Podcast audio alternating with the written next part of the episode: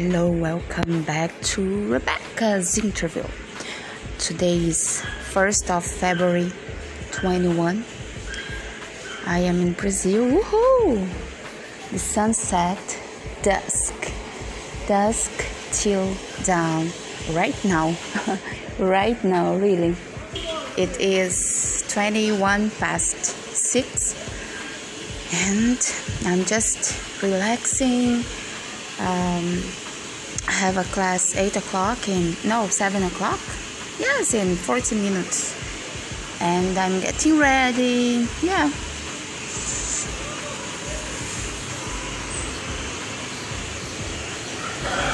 And sometimes I'm thinking about my crazy life. Oh gosh sometimes I, I'm with him.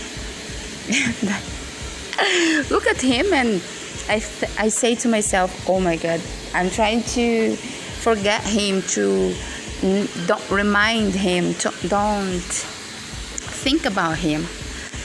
And i'm with him now what the hell? What am i gonna do